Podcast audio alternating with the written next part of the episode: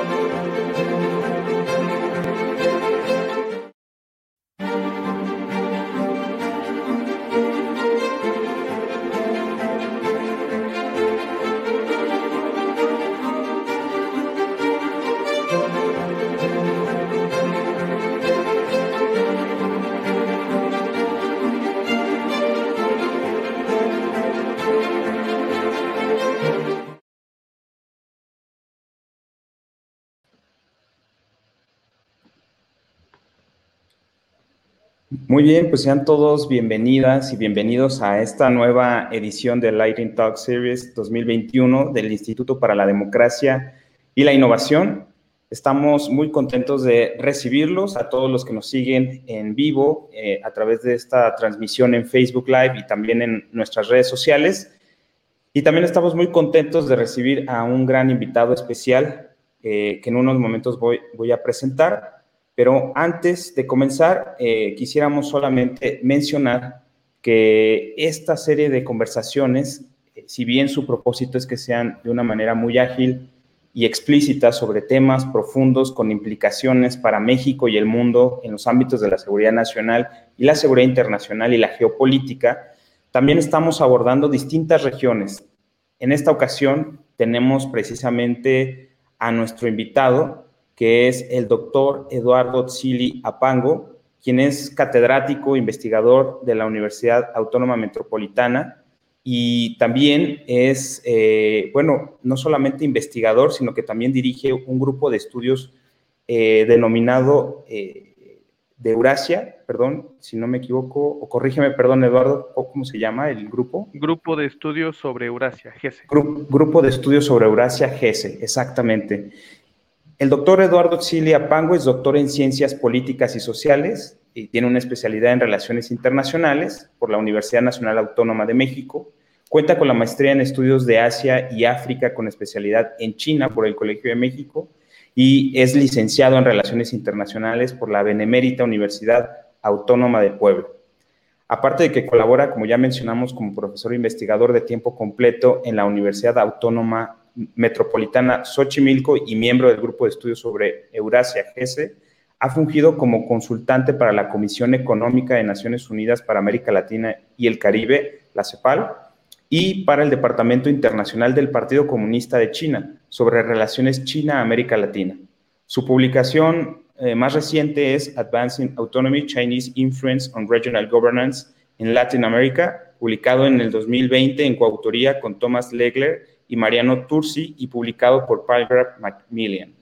Y bien, pues sin mayor preámbulo, eh, pues voy a darle la palabra al, perdón, al doctor Eduardo Sili, que es un gran amigo que conozco de tiempo atrás, colegas internacionalistas, y pues es un gusto y un placer recibirte en esta conversación. Bienvenido.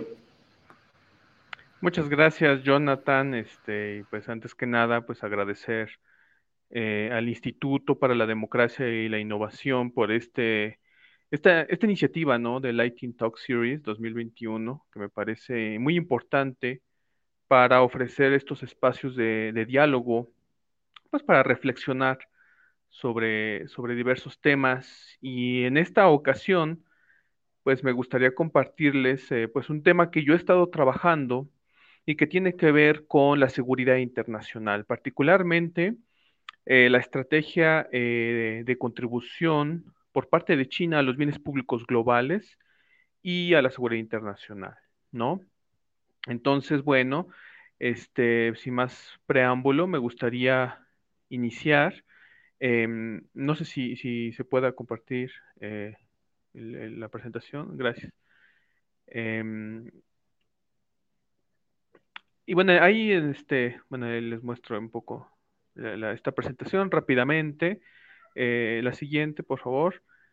Y aquí me gustaría eh, lanzar esta pregunta, ¿no? O sea, ¿por qué reflexionar sobre la provisión de bienes públicos globales por parte de China para empezar, ¿no? Porque a lo mejor un poco para estar eh, en sintonía, ¿no? Porque a lo mejor alguien se preguntará, bueno, ¿y por qué es importante este tema, ¿no? China, bienes públicos globales, seguridad.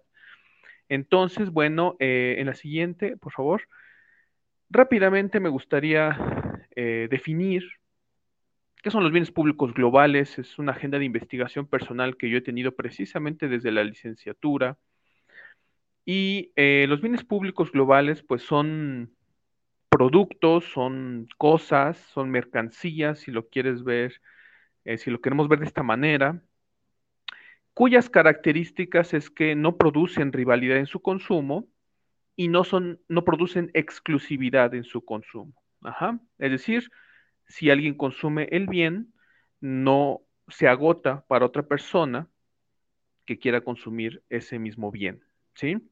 Ahora, ¿por qué se le denomina bien público? porque eh, tiene un paralelismo con los bienes privados que produce el mercado, la iniciativa privada.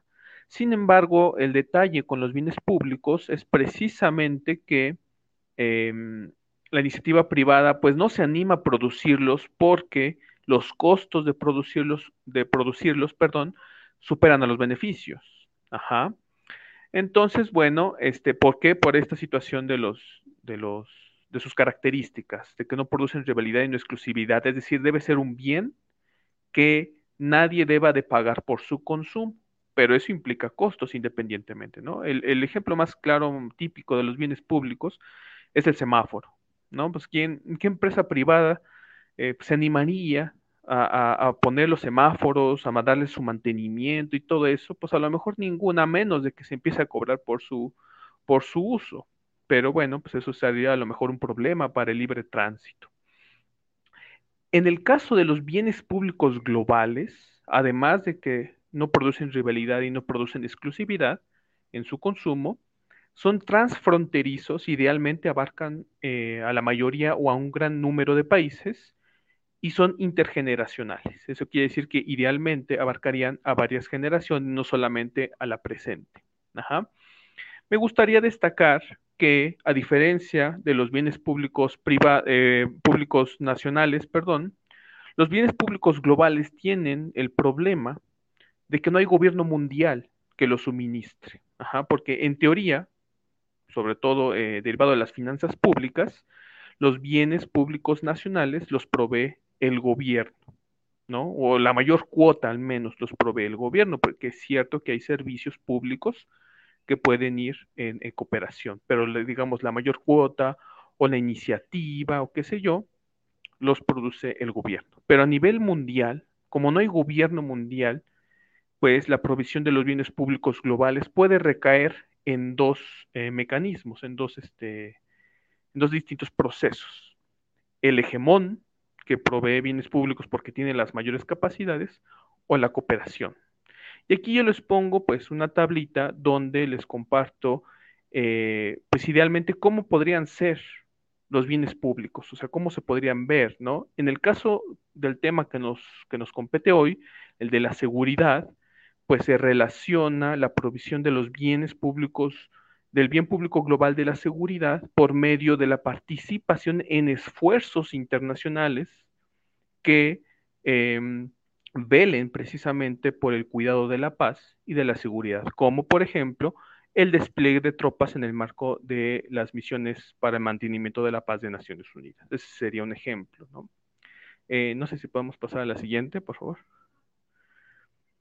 Y en el caso de China, ¿no? Ya entrando un poco en tema, eh, nada más me gustaría destacar que es importante estudiar la participación de China en esta dinámica de provisión del bien público global en general y del bien público global de seguridad en particular, porque China ha pasado de ser un actor o un agente internacional marginado de toda esta dinámica, porque también me gustaría destacar que la provisión de los bienes públicos se da en el marco del, orden mundial capitalista, del modo de producción capitalista, del orden mundial liberal, como se le denomina, porque son este complemento de los bienes privados para el correcto funcionamiento del mercado.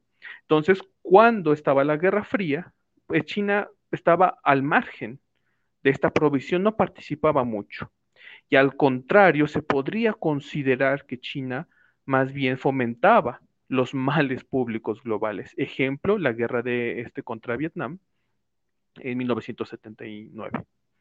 Eh, pero en la actualidad eh, vemos o se puede observar una China mucho más proactiva que no solo busca proveer bienes públicos, sino que construye un discurso en donde se presenta como proveedora de bienes públicos globales. Ejemplo, eh, eh, la diplomacia de las vacunas que le llaman, ¿no? Frente a la pandemia por COVID-19. La siguiente, por favor. Y bueno, em, rápidamente me gustaría también eh, un poco puntualizando por qué es importante estudiar o hablar sobre, sobre la provisión de, de China a los bienes públicos globales. Pregunto también o invito a la reflexión de por qué reflexionar, ¿no? ¿Por qué pensar? ¿Por qué averiguar, indagar sobre la contribución de China a la seguridad internacional? La siguiente. Y bueno, para esto, pues aquí eh, les comparto dos citas muy recientes, por cierto, de, o sea, de cosas que están pasando y que nos permiten em, responder esta pregunta, ¿por qué es importante reflexionar sobre la participación de China en la seguridad internacional. ¿no? Esta cita pues, es de la recién publicada Ley de Competencia Estratégica de 2021 por parte del Comité de Relaciones Exteriores del Senado de Estados Unidos, donde se identifica, se nombra, se identifica y se subraya, eh, vamos a decir, la amenaza que representa China para los intereses de Estados Unidos en la región. ¿no? La siguiente. Esto obviamente por su, por su poder militar. Y en esta otra cita, que fue hoy en la mañana, bueno, fue ayer para, el caso de China, ¿no? De hecho, la obtuve de, una nota que, está, este, que salió en China ayer, en la noche, que este, se llevó a cabo la cuarta conferencia eh, o el cuarto día de educación sobre seguridad nacional, que es un esfuerzo que ha hecho el gobierno chino año con año. Y eh, también son un poco más eh, diplomáticos tal vez, pero dicen, puntualizan, han declarado la identificación de fuerzas hostiles extranjeras que incrementan sus esfuerzos para promover lo que ellos denominan una revolución de colores para dañar la seguridad de nuestro país. O sea, se publicó la ley que les acabo de mencionar y una semana después China de alguna manera responde diciendo, o sea, advirtiendo que hay problemas a su seguridad. Y no cualquier seguridad, a su seguridad política. Porque si ustedes leen la ley de competencia estratégica de 2021, uno de los actores que Estados Unidos, o al menos el Senado de Estados Unidos, identifica como amenazante es el Partido Comunista Chino, o el Partido Comunista de China. Y por eso ven vulnerada su seguridad política. La siguiente. Y bueno, esto que les acabo de mencionar es como los últimos chismes, el último reflejo de una, de una gran coyuntura que inició precisamente a raíz de la desintegración de la Unión Soviética en el 91. Nada más me gustaría destacar que em, actualmente nos encontramos en lo que, en un periodo en lo que yo denomino como el umbral hegemónico. ¿Qué significa eso? Significa precisamente este reacomodo de fuerzas de lo que ustedes quieran, geopolíticas, económicas, culturales incluso, que caracterizan el traspaso de la hegemonía en descenso y la hegemonía en ascenso. ¿no? Ahí les pongo eh, varios fenómenos que son característicos de este umbral hegemónico, una reacción de Estados Unidos a la presencia china, el lanzamiento de la iniciativa Franja de Ruta, el lanzamiento de la estrategia Indo-Pacífico, y el choque de estos dos grandes proyectos de corte geopolítico. ¿No? Entonces, en e, e, e, estas citas que les acabo de mencionar caracterizan esto que les estoy mencionando, ¿no? el umbral hegemónico, donde la hegemonía en descenso que se torna conservadora y reactiva, pues lucha por mantener su supremacía y la hegemonía en ascenso, que se torna revolucionaria en un sentido de que quiere cambiar varias cuestiones, no necesariamente el statu quo internacional, pero a lo mejor sí quiere cambiar varias cuestiones, lucha por un espacio para tener voz y voto en la arena internacional. La siguiente, por favor. Y bueno, aquí nada más les comparto rápidamente eh, el índice de poder mundial desarrollado por un este, gran colega y amigo Daniel eh, Morales, eh, donde podemos observar más o menos pues los vaivenes del poder mundial, ¿no? Este índice de poder mundial pues es un, un conjunto de indicadores que apuesta por medir, tratar de mesurar algo que es muy difícil mesurar, que es el poder nacional de los estados o de los países, ¿no?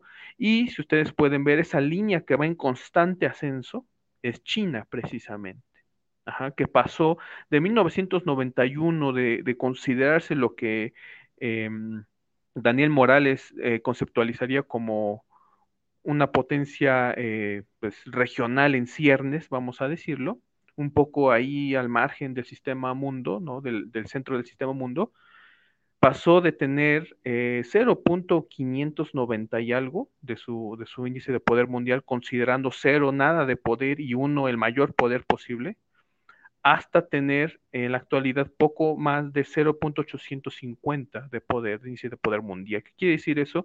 Que del 91 al 2017, pues ha tenido un incremento apabullante de poder y ahí nada más para contraste les comparto los datos de la, o las tendencias del crecimiento del índice de poder mundial de algunos otros países. ¿no? Japón, que era, había sido el gran candidato a hegemonía en Asia, pues ya este, fue superado por China. Eh, Rusia, pues no ha recuperado ese gran papel que tuvo durante la Unión Soviética. Y Estados Unidos, que de alguna manera sigue siendo el país con el mayor, este, la mayor cuota de poder mundial, pues es un poder que va lentamente decreciendo. La siguiente. Y bueno, este, rápidamente, bueno, aquí nada más les comparto algunos documentos que son importantes, ¿no? Para, para estudiar esta situación de China con la, con la seguridad internacional. La siguiente, por favor.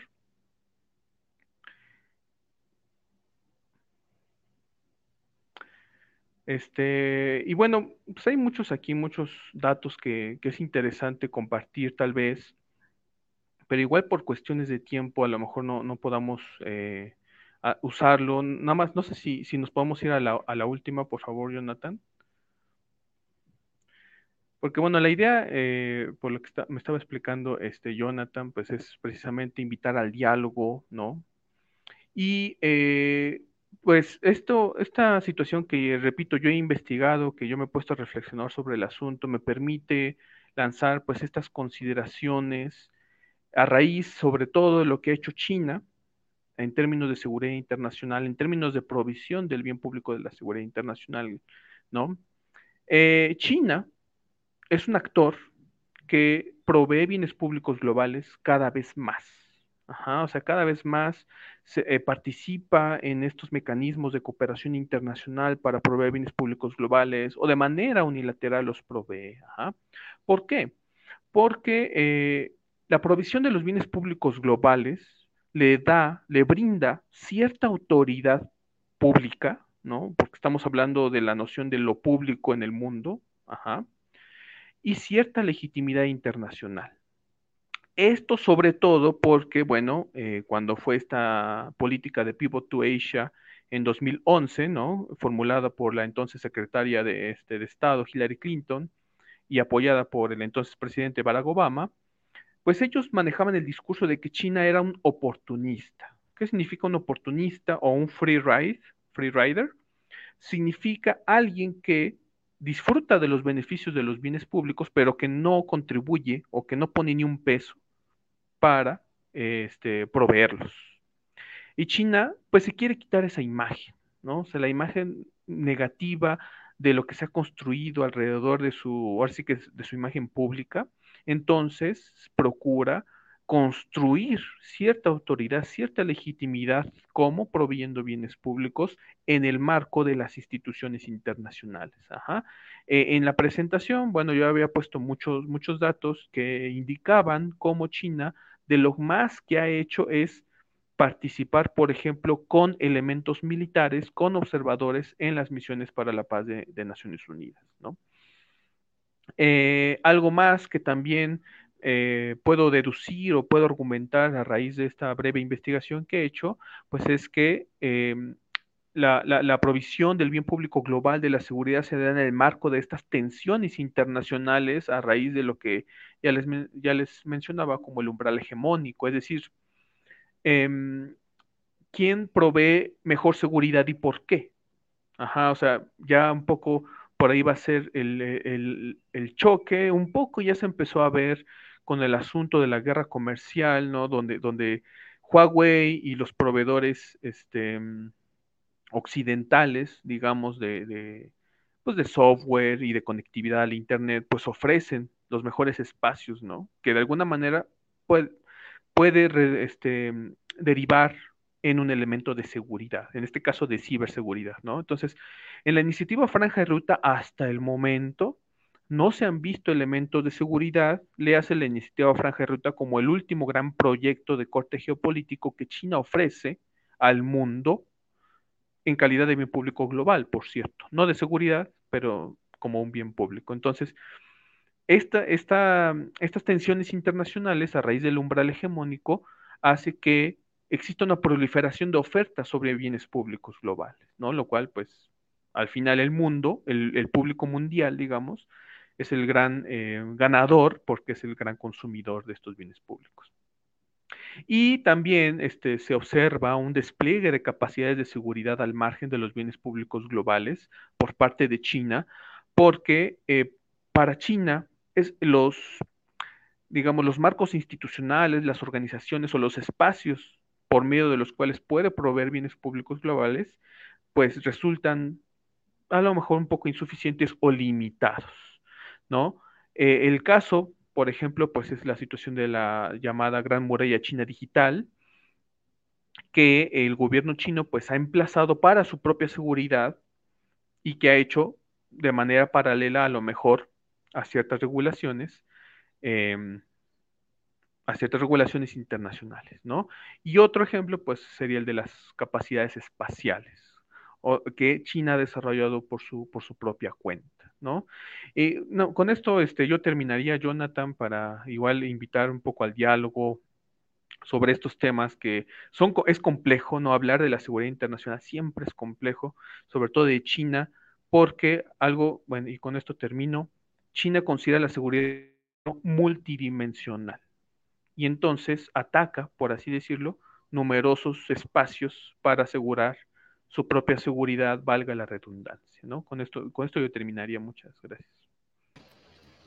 Gracias, eh, estimado Eduardo. Si me permites decirte primero por tu nombre antes que por tu, título, porque pues, nos conocemos de tiempo atrás y, lo cual te agradezco mucho la confianza de, de, estar aquí compartiéndonos este gran tema. Y yo quisiera eh, lanzar un par de preguntas, tal vez un poquito para ampliar y sobre todo para orientar también la conversación un poco a los temas que eh, son del interés también de nuestros públicos. Y sobre todo cuando hablamos de la relación de México con el mundo y frente a estos fenómenos que estamos viviendo, geopolíticos, como tú ya los mencionaste, es una realidad innegable que China está cada vez más presente en el hemisferio occidental y que China tiene una capacidad de despliegue también en países como en México y en general en América Latina desde tu punto de vista y sobre todo desde lo que tú conoces, has estudiado y has investigado, ¿qué oportunidades se presentan para México en la cooperación con China? Y no solamente con China, sino también con las empresas transnacionales, con las empresas originarias de China, sobre todo en los ámbitos tecnológicos. Y también, no solo qué oportunidades, qué repercusiones podría haber porque otra realidad innegable es que tenemos de vecinos en el norte de nuestra frontera a pues hasta ahora esa potencia que ha estado en contraposición precisamente hoy en día con China, que son los Estados Unidos de América. ¿Qué, ¿Cuál sería tu opinión respecto a estos dos temas? Sí, claro, no, muchas gracias por, la pregunta. Em, pues yo pienso que México tiene todas las oportunidades del mundo eh, por la, o sea, la coyuntura, o sea, porque debido a esto que les estoy mencionando, es decir, la necesidad de China de construirse una imagen, pues, que le provea legitimidad, y la necesidad de Estados Unidos de mantener su papel en el mundo, hace que ellos ofrezcan eh, muchísimas cosas de lo cual se puede aprovechar. Por ejemplo, inversiones para la infraestructura, ¿no? Por ejemplo, eh, becas para la educación superior, o sea, formación de capital humano y todo este tipo de cosas lo ofrecen. Y a grandes, a gran escala, pues. El problema, me parece ahí, eh, en, el aprovechamiento de, pues, de este tipo de cosas, no es tanto que haya repercusiones por irse con uno con otro, porque las relaciones internacionales nos ofrecen ejemplos como el caso de, Corea del Sur o de Vietnam, que son países que juegan con ambos actores, es decir, con China y con Estados Unidos, sacando provecho y limitando su, compromiso, por así decirlo, ¿no? O sea, eh, México eh, puede hacer eso, pero el problema no es tanto que vayamos con una con la otra desde mi personal perspectiva, sino el problema es que no tenemos nosotros aquí adentro instituciones eh, y mecanismos que nos permitan aprovechar pues ese tipo, ese tipo de cuestiones, además de cierta animadversión, ya sea para acercarse a China o para enfrentarse a Estados Unidos. O sea, no hay como, me parece que eso es lo que, lo que fallaría en ese sentido, porque, por ejemplo, por ponerles un ejemplo, que es algo que también yo he estudiado mucho, la relación China-México, este, eh, la estructura eh, de mercado productiva mexicana eh, prioriza, ¿no? Por ejemplo, la, propiedad privada, el libre comercio, está bien, pero China no opera así. Y debido a que no opera así, no sabemos cómo lidiar con las grandes empresas transnacionales, que son estatales usualmente, China, ¿no? O sea, cómo y entonces lo único que hacemos pues es quejarnos en la Organización Mundial del Comercio de que China no respeta las, las reglas. O sea, está bien, hay que reclamar, pero pues la realidad es que opera así. Hay que empezar a prepararnos a lidiar con esos gigantes, ¿no? Para, para saber qué podemos aprovechar de ellos. Es lo que yo podría decir en ese sentido.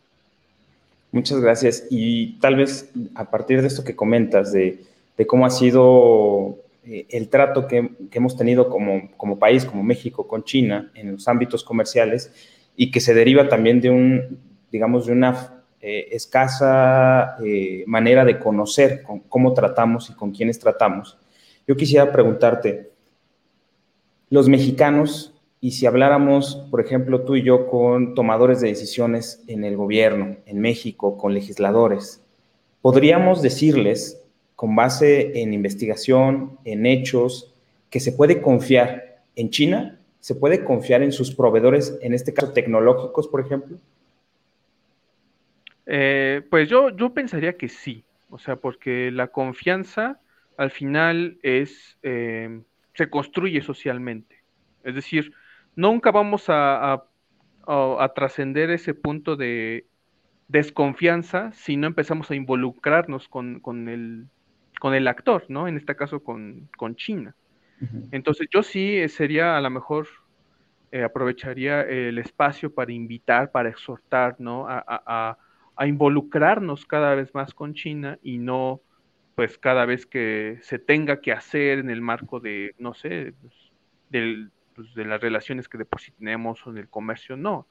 No, o sea, gran parte del esfuerzo, no solamente de los que nos dedicamos a estudiar China, sino de los que nos dedicamos a estudiar el mundo, en general me parece que es traer ese conocimiento precisamente para que pues se reduzca esa animadversión. Entonces yo, yo pienso que sí se puede confiar, pero, pero la confianza se construye a partir de la interacción y no a partir de patrones que uno tenga, porque vuelvo a lo mismo de, de, cómo operan las empresas chinas. Es que como no operan como yo sé que deberían de operar, entonces no confío en ellas.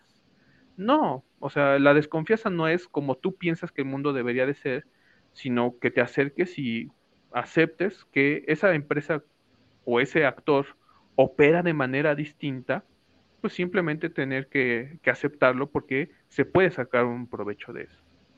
Yo lo que podría decir. Muchísimas gracias a, Eduardo, al doctor Eduardo Zili, quien nos ha ilustrado un poco más sobre este gran tema Yo en lo particular también le comentaba antes de que arrancáramos que me interesaba mucho esta charla porque también iba a aprender.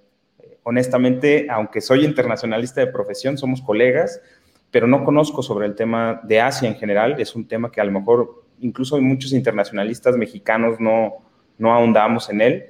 Y te agradezco muchísimo que nos hayas acompañado. Seguramente también quienes nos están siguiendo en esta transmisión a través de nuestras redes sociales en Facebook y en YouTube eh, también agradecieron mucho esta conversación y de hecho nos extendimos un poquito más porque fue muy interesante también lo que estuviste planteando. Vamos a compartir con todos ustedes, obviamente, en redes sociales la retransmisión para que quienes no pudieron seguirla ahora la puedan ver más tarde. Y nuevamente, Eduardo, muchas gracias eh, y eres siempre bienvenido a este espacio para compartir algún otro tema que te interese compartir con el público y con la gente. A ti muchas gracias, este Jonathan. Igual gracias a, quienes pudieron ver em, la transmisión y pues estamos ahora sí que a disposición para poder seguir dialogando sobre estos temas y, pues aprender, ¿no? Que yo también estoy en esa senda.